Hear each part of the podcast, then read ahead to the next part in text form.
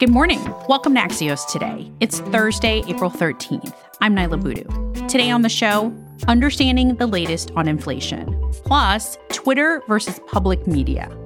But first, President Biden in Ireland. That's today's one big thing.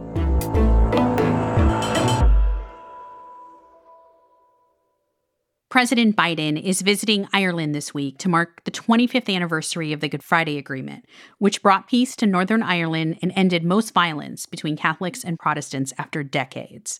Here to shed some light on this milestone is Axios' senior world reporter, Dave Lawler. Hi, Dave. Hi, Niala. Dave, can you remind us what role the U.S. played in the Good Friday Agreement? Sure. So the U.S. under Bill Clinton was kind of a, a, guarantor of this agreement, which was struck between the Republicans, the nationalists on one side, mainly Catholics in Northern Ireland, and the mostly Protestant Unionists who feel much more attachment to the UK than to the Republic of Ireland. And so President Clinton at the time played a role in helping to get these sides together and helping to make a deal happen. Of course, the governments of the UK and Ireland were also involved. And President Biden was a senior senator at the time and did play a role in the negotiations as well. So this is something that's quite close to his heart. So, where's Ireland now, 25 years afterwards?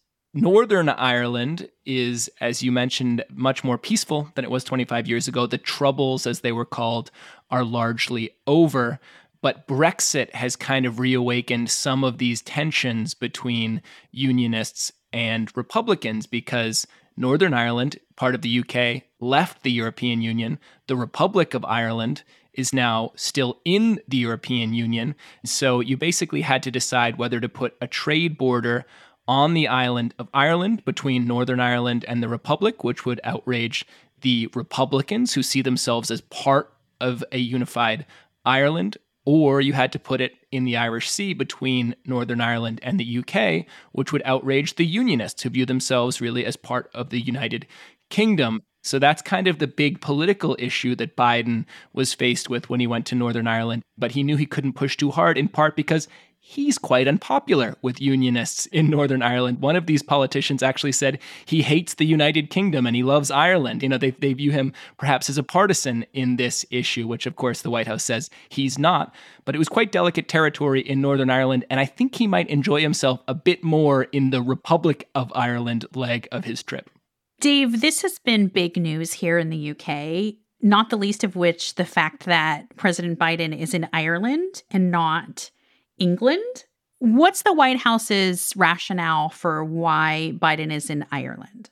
Sure. So Biden did meet the Prime Minister of the UK yesterday in Northern Ireland. He has visited the UK. But I think if we were going to sit down at the start of the administration and talk about countries Biden was likely to visit as president, Ireland would be pretty close to the top. You can't listen to too many Joe Biden speeches without hearing him mention his Irish heritage. This is something that matters a lot to him.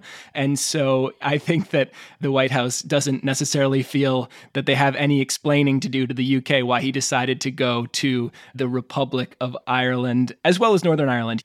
I think this is a trip that there are some serious meetings. He's going to meet some political figures, but also he did face one question from a reporter who asked if this was kind of a tax taxpayer funded family reunion because he's going to see some distant relatives. He's going to highlight his Irish heritage quite a bit. This is not necessarily the same sort of trip that you'd have if he was going to, you know, Brussels to meet with NATO and the EU and things. There is some sort of culture and family side to the Ireland trip that makes it sort of distinct. Dave Lawler is Axios' senior world reporter. Thanks, Dave. Thanks, Niala. In a moment, making sense of the latest inflation data. Hey, it's Ryan Reynolds, and I'm here with Keith, co star of my upcoming film, If, only in theaters, May 17th. Do you want to tell people the big news?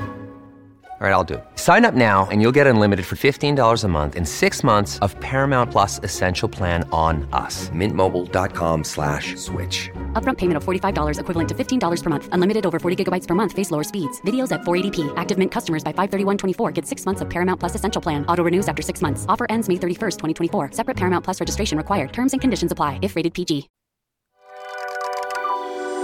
Welcome back to Axios Today. I'm Niala Boodhoo.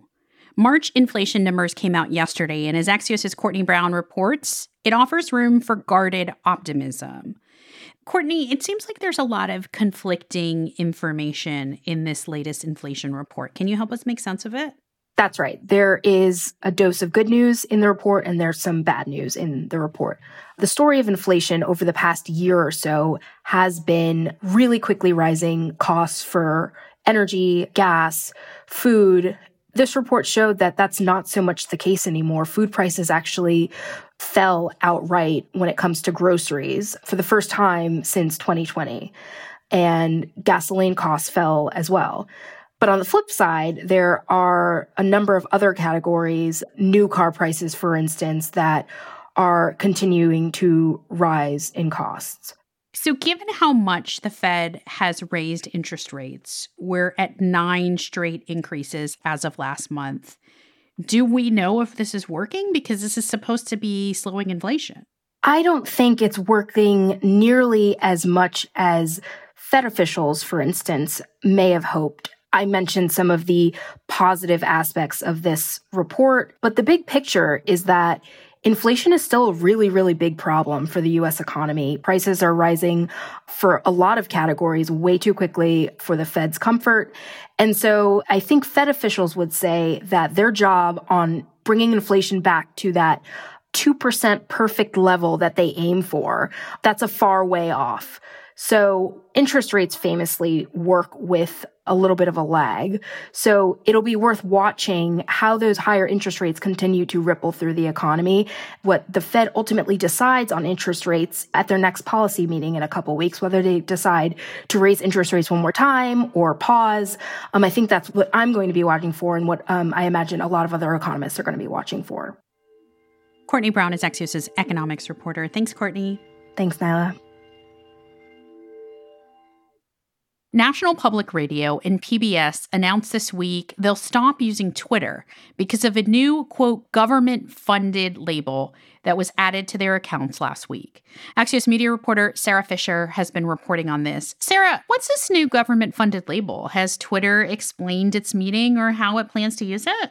Niala, it hasn't. So Twitter does have a policies page where it discusses how it labels accounts that are affiliated with governments, etc. And it hasn't updated that page. And so when Elon Musk, you know, two weeks ago first started to appoint a label on NPR's account that said it was U.S. state affiliated media, NPR pushed back because it said that label does not meet the definition of what we are according to your own rules.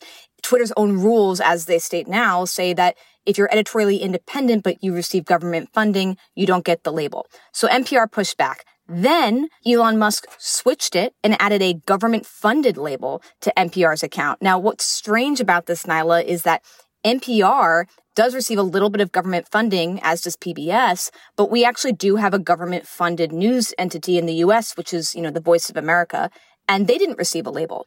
NPR said Wednesday that they are no longer going to be tweeting from their main account or any of their affiliated accounts. PBS said that it will no longer be tweeting and that it hasn't been tweeting since the government funded label appeared on its main handle over the weekend.